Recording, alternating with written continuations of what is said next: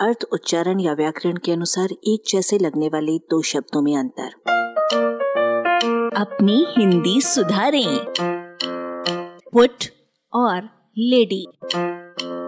हिंदी में फुट यानी कि 12 इंच का बहुवचन बनाना है। फुट होगा या फीट? उत्तर है, फुट होगा। हमने अंग्रेज़ी से एक वचन, फुट उधार लिया है। बहुवचन, फीट नहीं। फुट का बहुवचन हिंदी के अपने नियमों के अनुसार बनेगा।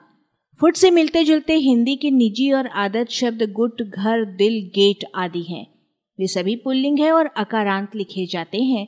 इन्हें बहुवचन में आवश्यकता अनुसार या तो ऐसा ही छोड़ दिया जाता है या इनके आगे ओ की मात्रा लगाकर लिखी जाती है।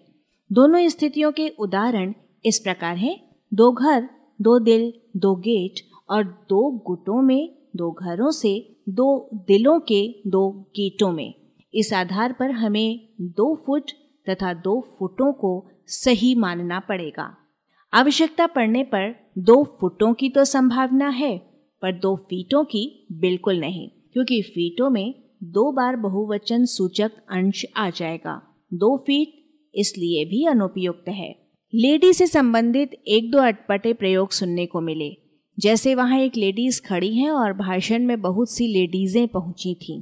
लेडीज़ को एक वचन समझने वाले प्राणी इन उदाहरणों जैसा तो सामान्यतः लिख सकते हैं, पर एक विद्यार्थी ने बहुवचन का या शब्द जोड़कर रूप लेडीजियाँ बना डाला था। जानने वाले जानते हैं कि यहाँ स्त्रीलिंग, एक वचन इकारांत शब्द लेडी है, जो मिलते जुलते बेटी से बेटियाँ बेड़ी से बेड़ियाँ, लड़की से लड़कियाँ और नारी से नारियाँ के समान बहुवचन में लेडियाँ बनेगा।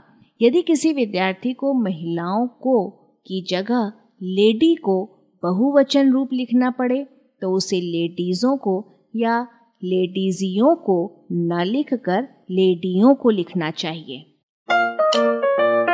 आलेख, भाषाविद डॉक्टर रमेश चंद्र मेहरोत्रा, वाचक स्वर संज्ञा टंडन। अरबा की प्रस्तुति।